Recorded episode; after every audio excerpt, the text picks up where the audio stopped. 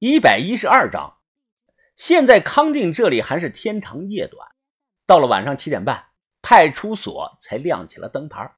小珍，情况怎么样？都怎么说的？小珍先上车啊，先深呼吸了几口。他他们说高度重视，会马上展开调查的，还告诫我近期不要出远门，还需要我配合。干得好！我攥紧了拳头。峰峰哥。你你说还给我钱的，小珍很小声的对我说着：“哦，你不要这么着急，我答应给你就一定会给你的，不会食言，但要等我收到货之后。”哦，呃，那那行吧。今晚注定不会安静。十点半，莫霍村一家民宿，包括康定县城周遭的几家旅馆，全都被派出所查了。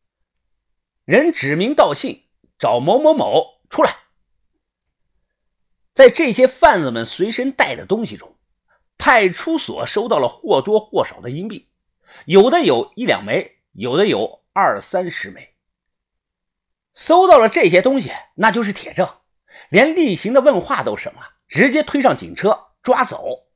唯一没被搜出银币的就是袁四笔，因为全在我包里，我没在第一现场。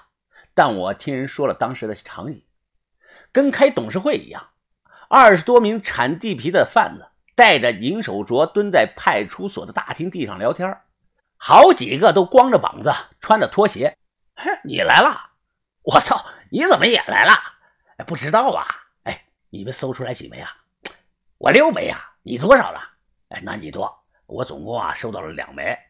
这他妈要是在康定被判了刑。我都没两回新乡了，谁说不是啊？哎，这次咱们真是栽了，快想办法怎么自保吧。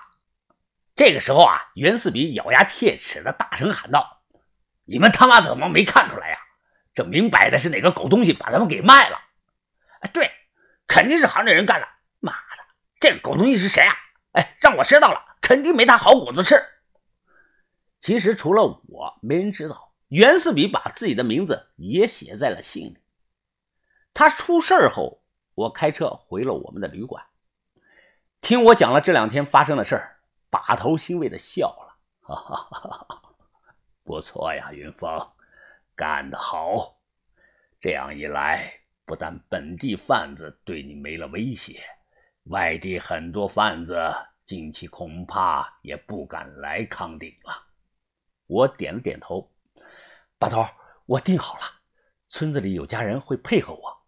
明天半夜一点钟，我提前去收货。现在村子里的人只能卖给我，因为他们没得选择呀。你打算多少一枚收啊？我想了想，八百一枚。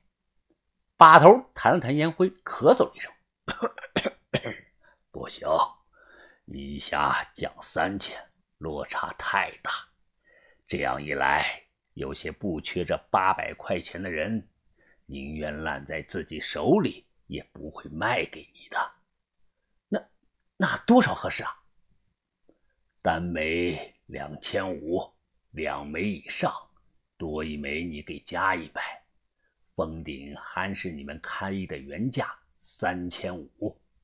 这样你不但能省一笔钱，还能收到更多的货。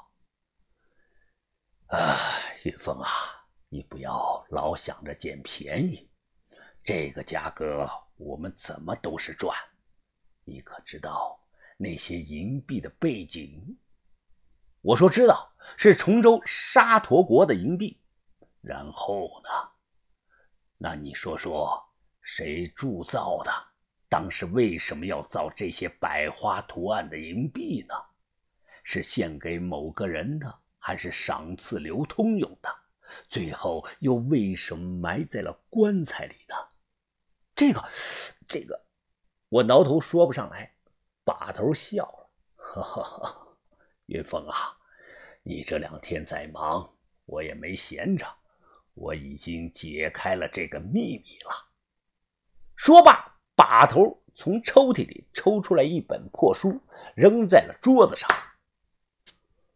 我看这本破书是明代天启元年，新修成都府志的老影印本简单说就是县志。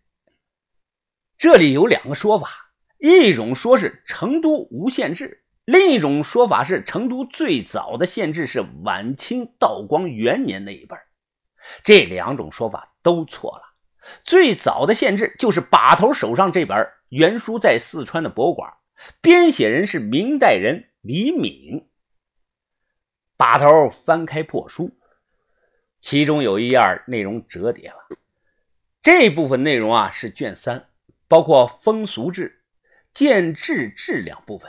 其中在建筑志中又详细记载了各地区的私塾、学堂、城郭、公署、寺庙、宫室、官粮、寺官、陵墓、古迹等。把头指着其中两行记载问我：“你？”看这两句话，我默念道：“成都北郊约七公里，磨盘山南麓有一陵，当为孟知祥陵墓。”我顿时惊讶：“把头，这个孟知祥是五代十国蜀国的蜀王？难道？”我脸色大变。把头抿了一口茶，嗯，云峰啊。你很聪明，很多事情一点就透。昨天我得到这个消息，石棺那座古墓的墓主人身份应该是五代十国时期的一名上年奉具。这这是什么官啊？管马匹的，类似于我们现在的运输部的部长。我低头想了几分钟，明白了。这种银币不是我凭空捏造的，它大有来头，并且只有极少数的人知道和见过。你们不可能见过。沙陀国处在五代十国时期，而崇州这个地方当时包含在后蜀国的领地里。蜀王孟知祥的墓就是县志中记载的那个地方，现在成了旅游景点，内部不对游客开放，因为墓里空空如也，什么都没有了。早在八百年前就被盗了。我们按照常识分析，一个掌权者他不会允许自己的领土范围内出现另外一个小国家，这个对吧？但这种情况确实出现了。崇州离成都不过是几个小时的车程，古代人的腿脚快，步行过去也用不了两天。我分析啊，最主要的原因是因为孟知祥早年虽然是汉族官吏出身。但他的祖先其实是沙陀部众，都是突厥人的后裔。他墓里就能看出来，他那个墓的墓顶是中原地区十分罕见的圆锥形的结构，就像草原上蒙古包的房顶儿。同时啊，突厥的后裔，所以呢，他当时才没忍心灭掉自己领土境内的崇州沙陀国，因为说到底是一脉相生，同根同源。沙陀国国王一看老大哥不愿弄自己。还让自己独立成当国王，这肯定是要讨好孝敬的呀。于是便铸了一批银币孝敬给蜀王孟知祥。当时可能铸了不少的银币。石棺墓的墓主人是沙陀国的上年奉玉，管着交通运输，所以啊，便贪污了其中的部分银币，藏在了自己的棺材里。他死后带进了坟墓。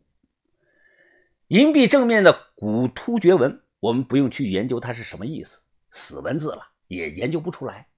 看背后刻的图案就行，全是花其中啊还有芙蓉花这是什么意思呢？正史上记载，孟知祥这个人啊，他特别喜欢花他曾经动用蜀国全国上下老老少少，在成都境内种满了花等到九月份花开了，成都境内是一片的锦绣。所以啊，现在成都的外号之所以叫蓉城，其实原因就是这个样子。